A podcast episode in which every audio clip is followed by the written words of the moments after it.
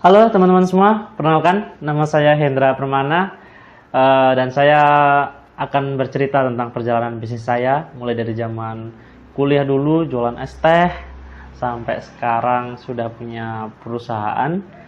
Ya belum terlalu besar tapi alhamdulillah mencukupi lah dan punya beberapa orang karyawan. Uh, gimana dinamikanya? Yuk kita dengerin di podcastnya Mas Aska Kintori, yaitu podcast sebuah asa.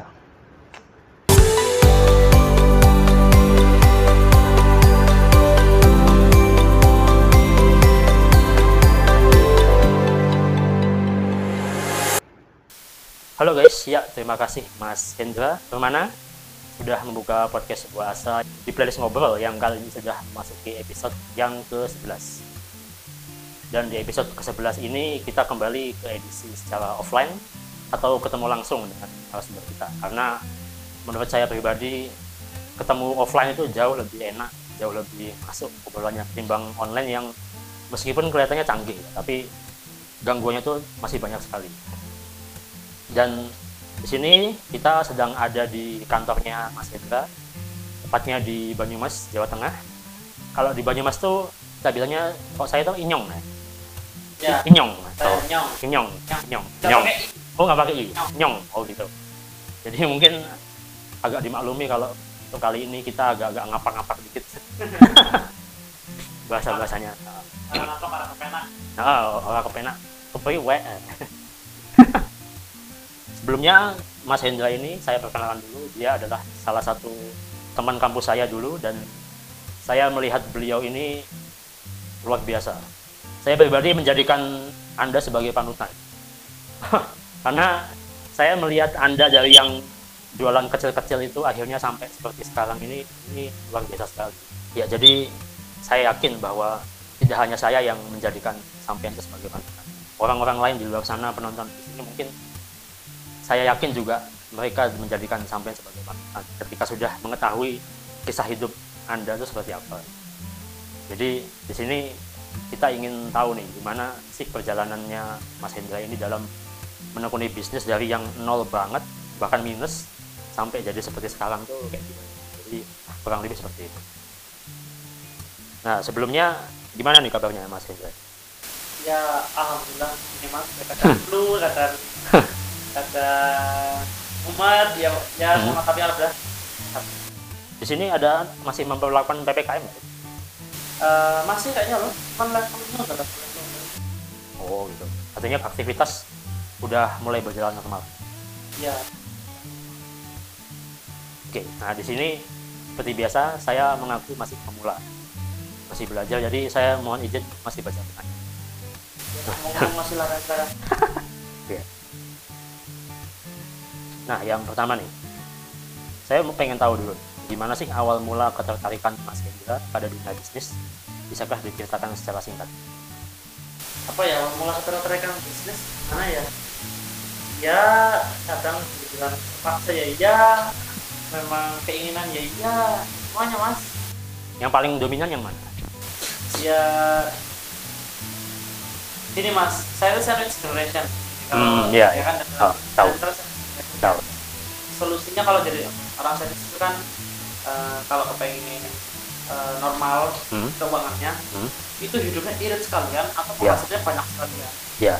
nah saya milih yang kedua itu yeah, ya harus bisnis toh yeah. ya kalau saya misalkan gawe atau pengen UMR gitu kan hmm. untuk mendidik anak orang tua besar yeah. keluarga sendiri gitu yeah, yeah.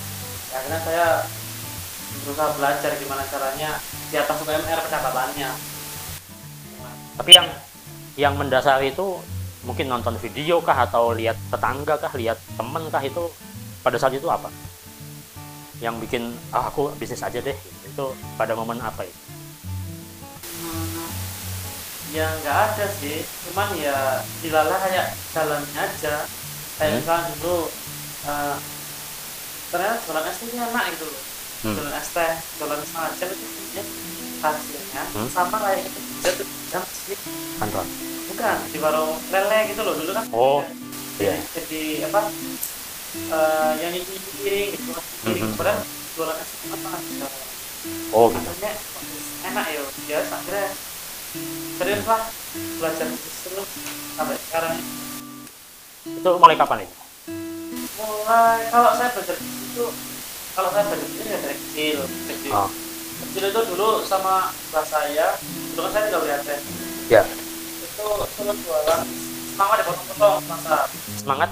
semangka semangka Semangka. semangka sama kubis Ah. itu gini tuh Oh iya iya. nah itu zaman kecil terus zaman SD itu ada sekolah berbis selama semester kebetulan saya datang ke Riau kok sekolah di Jogja gitu Ah. lalu sekarang bis untuk ke tempat transportasi dan itu di terus SMA jualan brownies terus zaman kuliah ya itu mulai jualan es teh terus jualan lele gagal terus apa sebelum ada gojek saya tuh Iya, iya. dari beli sahur itu Oh iya iya, ingat ingat. Ah, Iya kan? Ya. Oh. Oh. saya udah udah mengalami itu terus eh, apa ya belajar lagi di pekan ah. kan. itu yang banyak banyak konten akhirnya eh, pada akhirnya kuliah saya mengenal online dengan saya kok kok asik akhirnya saya serius kan sampai sekarang Berarti bisa dibilang awal mulanya tuh karena ikut-ikut Mbah, ikut-ikut Simbah. ya awal mulanya Awal mulanya ikut-ikutan. Awal mula yang mana nih Awal mula yang nol banget, yang pertama kali jualan banget itu ya Yang cerita ketika saya yang jualan semangka itu semangka itu. Olah sampai SD. Artinya di keluarganya pun udah banyak juga yang berbisnis kayak Mas Hendra ini ada juga. ada Ada. Diajarin itu enggak? Kamu kalau udah gede jadi bisnis aja gitu. ya nggak ada lah orang tua tuh nggak ada yang ngajarin kayak gitu ngajarin ya PNS. PNS meskipun orang tua kita punya usaha ya kita gawe Oh. Tapi yang waktu itu ngangkat-ngangkat semangka tuh memang Mas Hendra pengen sendiri atau diajak ikut atau dipaksa malah? ya kayak kayak nih jual semangka nanti duitnya buat kamu gitu. nah kebetulan kan nyoba saya ada banyak waktu itu jadi rame Hmm. jadi seru-seruan jualan itu Ah, Tapi Mas Hendra sendiri merasa waktu itu memang pengen ikut atau kepaksa? ya semangat soalnya Seneng rame aja. iya Oh, seneng aja. kan Buat, rame berarti memang pengen sendiri. iya Iya. Oh. Yang mengajari waktu itu siapa? Ngajarin pertama kali. Ngajarin jualan. Yang waktu SD itu. ya nggak ada yang ngajarin ya kita cuma suruh bawa semangka tawar-tawarin aja ke yang ada di pasar bu semangka bu bu jagung bu oh ya sini sini berapa 500 bu kata gitu loh jadi natural aja nggak ada yang Oh. teknikal apa sih nggak Oh, iya. ribet gitu mas Nggak kayak sekarang. ya, ya. Nah, di satu fase tertentu ada nggak Mas Hendra tuh berpikir untuk menyerah, berputus asa, atau mungkin berhenti? kalau itu ya pernah lah mas namanya ya, di pernah naik turun ya Hah? dulu zamannya eh, setelah saya selesai di KMKWH Hah? zaman itu eh, teman-teman skripsi Oh ya. itu sempat tuh saya eh, agak depresi tuh gitu loh depresi dalam arti skripsi nggak kelar kelar Hmm? terus duit nggak punya banyak terus Ya. kerja soalnya tapi kok tabungan nggak banyak nggak ada Hmm? akhirnya sedikit putus asa itu ya nggak sedikit malah putus asa itu. Banget. putus asa banget Ah. saya tuh sempet eh, kayak apa ya agak depresi gitu lah orang takut Oh gitu. sebulan saya di kamar tuh Sebulan. iya makan tuh cuma grand Oh dari luar, nggak beli sendiri di luar. enggak jadi bener-bener takut orang Kenapa itu? ya itu depresi karena merasa kuliah akan gagal terus kayak bakal itu apa Habis lulus mau ngapain gitu? ya Oh. ya cara berusaha yang enggak. Oh iya iya. terus nah saat itu kan saat saat bener-bener kayak satu banget Iya. depresi akhirnya dilala kok waktu aku lagi depresi itu suatu ketika aku balik Balik ke sini. ke sini Oh. Oh gitu. akhirnya sambil saya mengisi waktu depresi saya Hmm. ya ini belajar film online dia depresi depresi juga sambil nekunin ini Oh, belajar gitu. online akhirnya setelah belajar online itu depresinya udah mulai berkurang atau hilang? Ya enggak juga. Dia tetap tetap ada? Ya tetap ada. Sampai Tetap- sekarang? tetap ada cuman waktu itu depresi tapi punya duit aja. Oh. Beda depresinya ya? Ya. Iya. Ya coba Sama. kalau udah depresi duit kan double. Iya. Oh tapi kalau milih depresi punya duit atau nggak punya duit mending punya duit. Enggak lah mending sehat.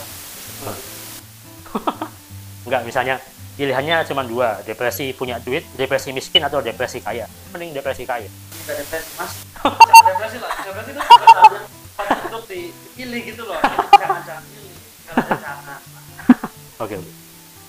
Nah dari keluarga dan teman-teman waktu itu, ketika Mas Hendra memutuskan untuk terjun ke bisnis tuh, ada nggak sih yang menyampaikan suara-suara miring atau ah, ngapain lu bisnis gini-gini? Ada nggak?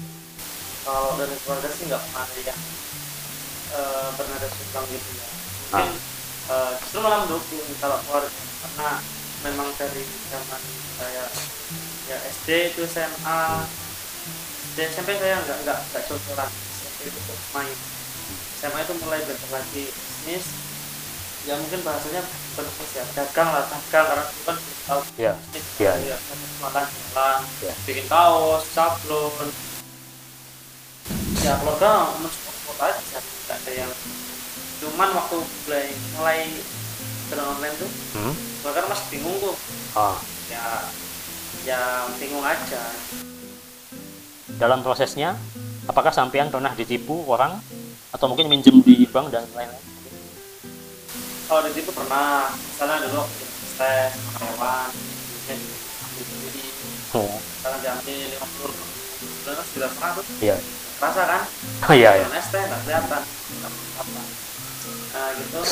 Eh ya ya misalnya ada karyawan yang eh, buka sendiri misalnya di jualan online juga nah kemudian harga harga bagus.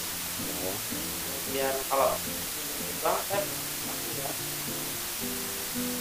oh dulu awal-awal nanti online tuh karena ada tabungan utang laptop sini Kecil di bank, enggak di komple apa home credit. kredit Oh, kredit. oh, cuman kena promo yang langsung rupiah jadi nol persen oh gitu. jadi Oh. Dan dengan pengalaman ditipu itu, anu nggak kayak merasa ada trauma tersendiri. nggak nggak nggak terlalu mahal, biasa itu kalau karena saya kan ya namanya bisnis kita mesti akan ada kesalahan lah karena Hmm. kita harus nyiapin mental lah buat entah itu nanti tipu nanti Tapi ketika misalnya di kemudian hari ada yang nipu-nipu selanjutnya itu sikapnya gimana? ya udah tinggal dikeluarin aja ya mau gimana Iya, kita iya. kan kita nggak pernah tahu masa depan Iya. tentang mau negatif atau positif kan itu ter- terjadi loh Hmm. ya ya udah dijalanin aja Masa harus harus gimana Iya, ya mungkin misalnya belajar dari pengalaman masa lalu. Jadi kalau kemudian ada yang menipu lagi, saya akan gimana? ya paling gitu ya paling ya kalau dia di sana ya saya keluarkan kayak gitu ya paling gitu aja ya paling paling Nah, sekarang ini agak spesifik ke masa-masa saat di kampus. Dulu saya ingat betul, sampean itu bersama satu orang lagi, waktu itu jualan apa? Es teh ya? Pertama kali, oh ya saya es teh ya? Di pinggir jalan belakang kampus, barengan sama mie ayam. Kemudian tak lama berselang, sampean membuat komunitas KWH atau kewirausahaan yang kemudian berubah menjadi UKM. Sampai akhirnya menjadi KOPMA atau Koperasi Mahasiswa, di mana sampean adalah ketuanya dan bahkan sudah punya lapak jualannya sendiri. Bahkan istri sampean sekarang juga berasal dari salah satu anggota KOPMA tersebut. Bisa diceritakan secara singkat tentang lika-liku perjalanan sampean di kampus pada saat itu. dulu waktu itu kan ya tadi ya saya dan itu barangnya tak turunin terus tak ambil Hmm. terus eh, lumayan akhirnya aku bikin. Coba tetap kalau motor. Kemudian eh, kalau saya pikir-pikir kok kampus eh, kayak dunia dunia perbisnisannya apa ya? Ya aktivitas dan Ya. itu rendah banget. Iya. kayak kantin aja nggak ada dulu kan? Kantinnya Ada- tutup, tutup. tutup tutup. Oh, jadi non aktif lah statusnya. Iya, iya. Eh, saya mencoba gimana caranya untuk itu lagi? Cuma kalau saya sendiri kan untuk eh, kalau saya sendiri itu susah. Jadi Iya. harus harus ada organisasi yang bikin untuk bukaan kewirausahaan. Komunitas itu komunitas komunitas ya ini ada ada misalnya ada tanggal itu empat ribu 400, 300, 300, kalau 400. dapat tanggal ada seribu Oh. ada seribu enam ratus orang tuh di kampus mahasiswa Hmm. eh, kasarannya itu Ah. misalnya yang aku cuma kalau misalnya aku cuma seribu misalnya Hmm. itu setiap anak itu bulan misalnya ini mata plus nah? Habisin per bulan. ya per bulan Oh. Biaya hidupnya kan? ya Ah, ah. Dapat pulsa dapat makan dapat Ya. semua. nah kalau kita bisa ngambil sedikit berapa persen dari itu misalnya makan siangnya aja kita ambil ya kan kita kemudian pulsanya kita bisa ngelola kopinya rokoknya Iya. Nah, kita bisa ngelola bisnis di peluang itu kan Itu sudah dilihat itu. Dengan jumlah mahasiswa makan siangnya itu memang sudah dipetakan segitu udah. Nggak asal jualan aja. Eh, belum aja. itu, itu baru gambaran. Oh, oh, gambaran. itu baru gambaran. Dan kira- kira-kira kalau misalnya ada seribu mahasiswa sebulan ngabisin sekitar ya biaya hidupnya berarti kan untuk seribu mahasiswa kan sekitar. Nah coba kalau kita bisa ambil sebagian dari eh, biaya hidup mereka di eh, kegiatan di kampus kita. Eh, di kantinnya kantinnya menyediakan apa yang dibutuhkan nah kan prospek itu prospek kan Ah, Nah, saya share itu ke teman-teman lah.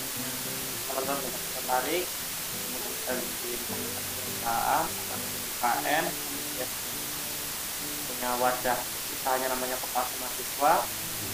Kemudian sama lembaga dulu dibantu sama kampus, dibantu dikasih slot, slot di depan masjid buat ya, ya. kita Apa? lapak lah, Bu. lapak ya aplikasi. ya buat buka kantin gitu. Ya. Agar kita bangun kantin itu jadi yang ya seperti yang sekarang. Itu sampai sekarang masih diperhatikan nggak sih perkembangannya anak-anak sekarang? Ya kalau kalau saya sih sekarang udah terlalu jauh ya mas, udah terlalu jauh. Paling ya akan karena kemarin karena kita tahu. Uh, kita belajar mengajar op mungkin Ya. kegiatan mahasiswa juga op mungkin uh, koperasi juga op Berarti kopanya seiring pandemi ini juga pada nggak belum buka lagi. yang Ya. Nah, melihat apa yang sudah sampean rintis itu menjadi seperti saat ini, sampean nyangka nggak sih? Atau mungkin udah punya bayangan bahwa kopma atau kewirausahaan itu dalam dua atau tiga tahun itu akan seperti ini? Saat pertama kali merintis es teh itu udah kepikiran nggak akan? enggak Enggak ya? Pada saat es teh itu bayangannya tuh apa sih? Niat utamanya waktu jual es teh itu apa sih? Dia membantu teman-teman. Itu banyak belum aja tempat makanan banyak. Ya, ya. itu nggak ada yang Oh, aku cuma pengen membantu. Kayaknya kenapa jadi orang kok ya. Soalnya, Segampang itu. ya ya se- sederhana itu Pak. tapi ketika sampai akhirnya jadi kopma jadi ada organisasinya itu? Ya jadi macam-macam itu ya. Seiring berjalannya waktu kan kita juga belajar tuh hmm, akhirnya berkembang nah gimana? Sebagai orang yang merintis sampai akhirnya jadi seperti itu perasaannya gimana? Lihat. Ya ya senang lah ya udah gitu senang. Bersyukur. Nah, kalau ditanya perasaan. Kemudian kita sendiri juga jadi banyak belajar.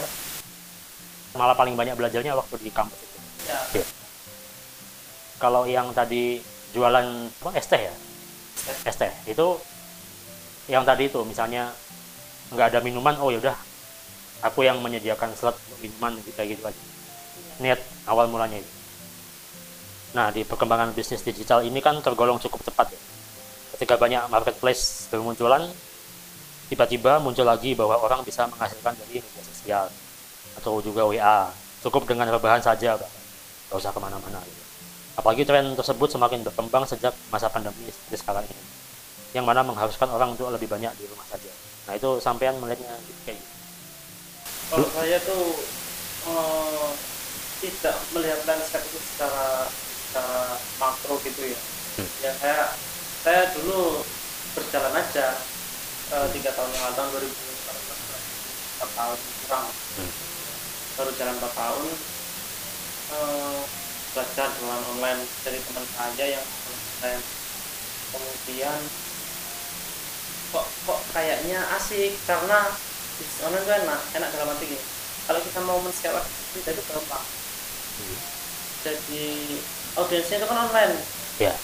sekarang gini contohnya kalau Mas Aska itu punya warung bakso. Hmm. punya warung bakso itu mau nambah konsumen. Hah? itu harus nambah cabang loh. Ya, buka kios lagi harus dari karyawan lagi dari tempat lagi ya, lapak. nyari tempat gitu Ah. kan nah kalau pengen tambah lagi harus buat tempat lagi buat tempat Ya, lagi iya, iya. Susah. jadi kalau online tuh nggak kayak gitu kita tuh misalnya bisnisnya bisa dikirim jadi Hmm. kalau scale aja konsumennya kan Indonesia langsung Ya. jadi itu pandangan teman saya akhirnya saya tertarik Hmm. belajar eh, berapa ya dulu ya Eh, satu bulan satu bulan itu atau tiga kita kalau pertama itu setelah dua minggu setelah dua minggu upload Dalam sebulan itu. ya Ah. dalam bulan itu kemudian eh, bulan ketiga itu mulai konsisten bulan keenam itu saya merasa ini sudah stabil dan bisa dijadikan andalan dalam bisnis saya buat pemasukan saya rekrut karyawan saya dapat PDP udah saya juga saya pajak Ya. enam bulan stabil Ah. Nah di Lala di Lala tahun COVID 19 ya 2019 Kalau Indonesianya Maret 2020. April. Eh, di Lala tahun 2020 itu ada COVID. Hmm. Waktu itu saya eh, ngawalin karena sendiri. Lalu enam bulan pertama saya punya karyawan satu. Hmm. Itu berjalan selama beberapa bulan saya nambah karyawan lagi. Dulu tuh karyawan saya Oh, saya di ruang tamu saya di Lala udah udah punya karyawan empat ada COVID. sebelum Covid itu udah empat. Iya, Iya. Oh, terus? ada COVID. Lalu jualan kok tiba-tiba lebih enak lagi online. Oh, malah lebih enak pas Covid. Iya, karena kan Oh, gitu. Iya, iya. Jadi akhirnya COVID-nya mengakselerasi uh, jualan online saya. Eh, boleh diceritakan proses transisinya dari jualan di lapak-lapak itu akhirnya menjadi online tuh maksudnya apa yang mendasari kemudian kemudian ya udah akhirnya fokus di online aja ketimbang jualan offline biasa Ya dulu itu setelah jualan lapak-lapak itu, Hmm. kemudian saya juga sambil kerja kerja Hmm. di perusahaan Jogja gitu. Hmm. Punya hotel sama dan talang. ya Deal. Kemudian saya ketemu teman-teman saya yang Hmm. online. Habis ngobrol-ngobrol, kok kayaknya asik gitu loh. Akhirnya saat, saat itu kita semua memutuskan belajar. Karena karena ketika teman saya itu udah berhasil dan saya punya prinsip kalau saya sungguh belajar ah, saya bisa kayak dia. hmm. Akhirnya saya berani mutusin untuk bekerja offline juga saya serahkan karyawan saya dan bertemu usahanya ya. oh gitu dulu kalau nggak salah bikin angkringan dulu pernah? Angkringan dulu? Lele Di- ya, ya, kayak pokoknya dikemas dalam bentuk angkringan di Jogja Oh, mbak. iya, iya, di, iya. ah, itu itu yang diserahin ke temannya? Semuanya. Oh. Sampai sekarang masih ada?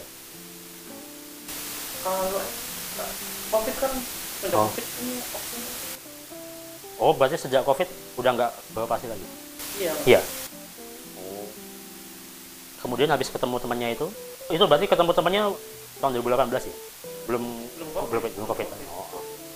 jadi bayangannya sampean itu bahwa saya pengen jadi seperti teman saya ini gitu ya cuma sebatas itu aja iya nah setelah itu akhirnya mengalami sendiri itu gimana ya ternyata tidak sesederhana itu kan ya Oh. memang corona itu sederhana Ah. prosesnya itu kan karena karena kita sendiri itu pemahamannya masih rendah gitu. ya ya jadi saya menyadari bahwa saya itu banyak tertinggal dari orang-orang yang ya, Ya.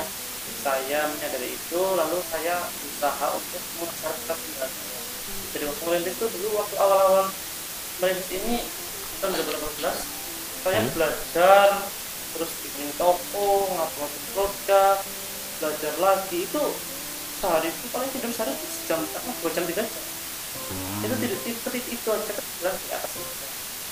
Di atas meja? Iya. Sambil kayak tadi yang depresi tadi oh itu momen-momen depresi itu? Juga. Oh. Jadi sambil belajar ini ya wis pokoknya lakukan yang lah. Hmm. yakin serius barang ketong kan. Iya, iya, iya. kan. Iya. asal kita telaten sabar ya akhirnya pecah pulau pertama jalan pertama seneng banget. Panik iya. kan panik seneng tapi. Ya, panik seneng. Nah. ya wis akhirnya belajar dulu atau tidak bayar atau tidak jadi agak lama. Boleh tahu jualan apa yang waktu pecah telur pertama jam tangan. Jam tangan. Harganya? Harganya berapa ya? Harganya itu saya ingat itu aku ngambil dulu tujuh puluh. Ya belakangan ini muncul juga isu akan hadirnya metaverse buatan perusahaan Meta atau dulunya bernama Facebook yang diklaim dapat memberikan peluang usaha baru bagi banyak orang. Nah, apakah sampean sudah mengetahui hal ini dan apakah sampean juga tertarik untuk mencoba? tahu tapi belum cuma sekedar tahu sih uh, baca cuman ya belum mendalam Tapi kalau sudah paham tertarik mencobanya juga. belum tahu karena Iya. belum mempelajari belum bisa mau Oh gitu.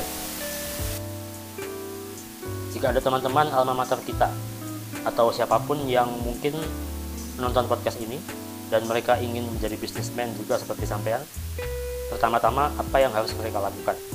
Boleh dong bagi tipsnya?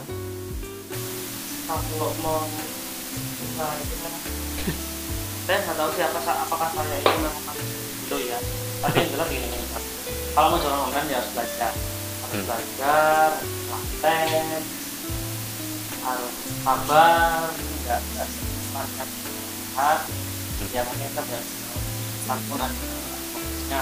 Ya, ya. ya online juga gitu. Tapi kalau udah jalan ya ya enak ada ya itu aja. Saya ngajarin banyak orang apa 10 orang itu. Apa? Oh gitu. ya.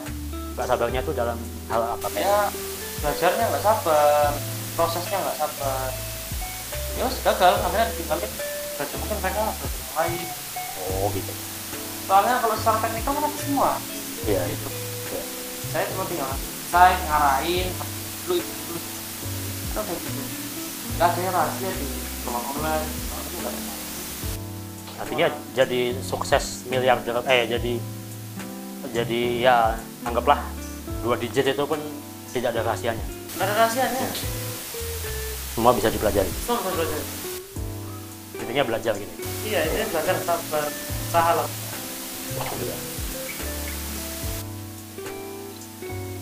Oke, Mas Hendra, untuk pertanyaannya segitu aja. Nah, di sini di podcast sebuah asa ini kita punya sebuah segmen. Segmen ini baru saya namakan yaitu adalah sebuah trivia.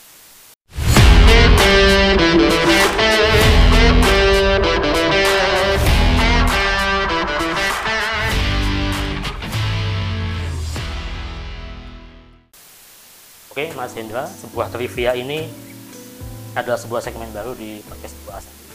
Mungkin kalau Mas Hendra dulu pernah nonton Hitam Putih, saya setuju. Di situ ada segmen namanya Questions of Life. Tahu? enggak Di dalam Hitam Putih itu. nggak pernah nonton Nggak pernah. Oh, nggak pernah. Oh. Di situ kan ada misalnya pertanyaan kayak misalnya ini mohon maaf ya. Misalnya Mas Hendra mau milih cewek. Ceweknya tuh mau yang cantik tapi bodoh atau jelek tapi pintar. Nah, pilihan-pilihan yang ada enak ada enggaknya. Nah, kayak gitu. Jadi ada pilihan-pilihan seperti itu. Yang satu lagi misalnya saya, saya ini Mas Hendra gitu saya berharap bahwa bisnis online itu akan titik-titik nah titik-titik itu jawab saya itu artinya Mas Indra gitu. Jadi kayak gitu jadi sebuah trivia aja sih nah, namanya juga sebuah trivia jadi kayak kuis-kuis sederhana gitu kalau di hitam putih itu biasanya ditanya kepada public figure. Kalau yang biasa-biasa yang viral-viral itu jarang. Nah ini kalau di sini semuanya tak tanyain kayak gitu sama dan semuanya masih seputar topik yang dibahas pada episode tersebut. kayak gitu. Ya, Pak. oke yang pertama. Jika saya tidak berwirausaha atau menjadi seorang pebisnis maka profesi yang akan saya geluti saat ini adalah bisnis jika tidak berbisnis yang lain kan jika tidak berbisnis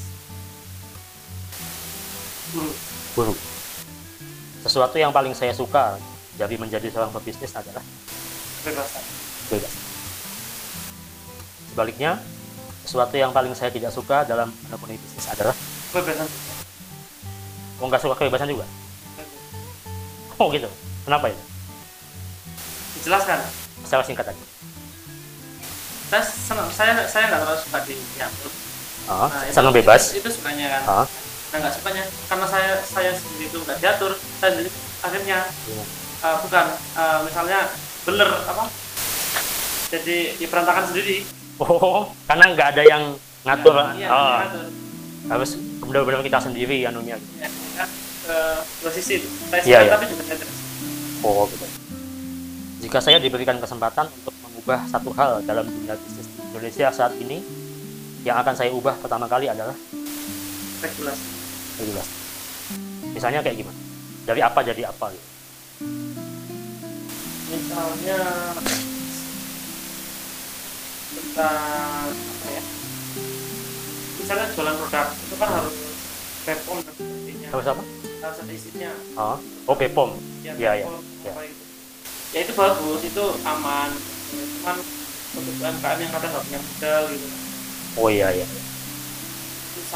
nanti semuanya Iya. Izinnya tuh ribet gitu. Oke, selanjutnya bagian yang menurut saya paling menantang ketika menjalani suatu bisnis adalah perintis perintis.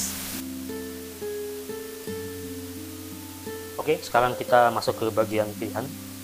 Yang pertama, bisnis online atau bisnis offline? online Online. Jualan di marketplace atau di media sosial? marketplace Place. Karyawan atau pengusaha? Pengusaha.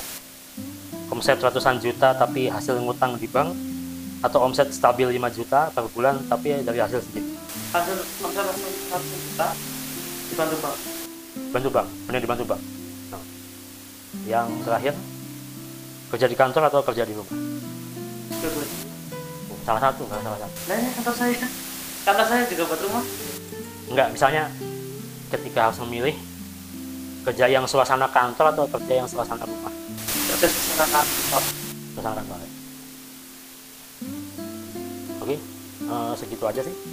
Mungkin seperti inilah ya bagaimana Mas Hendra ini memulai mengalami jatuh bangunnya sebagai seorang bisnismen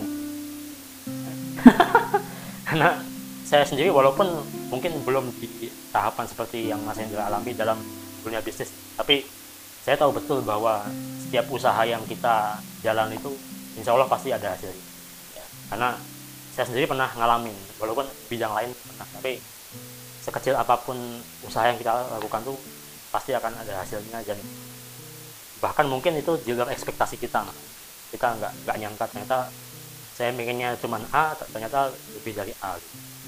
Misalnya seperti itu. Ya baiklah guys. Kebetulan kita bersama Mas Hendra Permana untuk podcast sebuah asa playlist ngobrol episode ke-11 ini. Kita cukupkan dulu sampai di sini. Dan saya ucapkan terima kasih kepada Mas Hendra Permana karena telah bersedia menjadi tamu saya di podcast sebuah asa. Semoga Mas Hendra tidak bosan-bosan untuk menjadi bintang tamu di sini. Dan terima kasih juga sudah diterima di rumahnya dan kantornya yang ya kalau saya melihat dari awal jualan es teh sampai seperti ini tetap saya anggap ini keren banget sih. Bagaimanapun itu tetap keren. Dan semoga bisa jadi inspirasi atau sebuah asa juga untuk teman-teman yang lain. Dan akhir kata saya Asmakin Tori dan kami berdua pamit dari hadapan anda semua dan sampai jumpa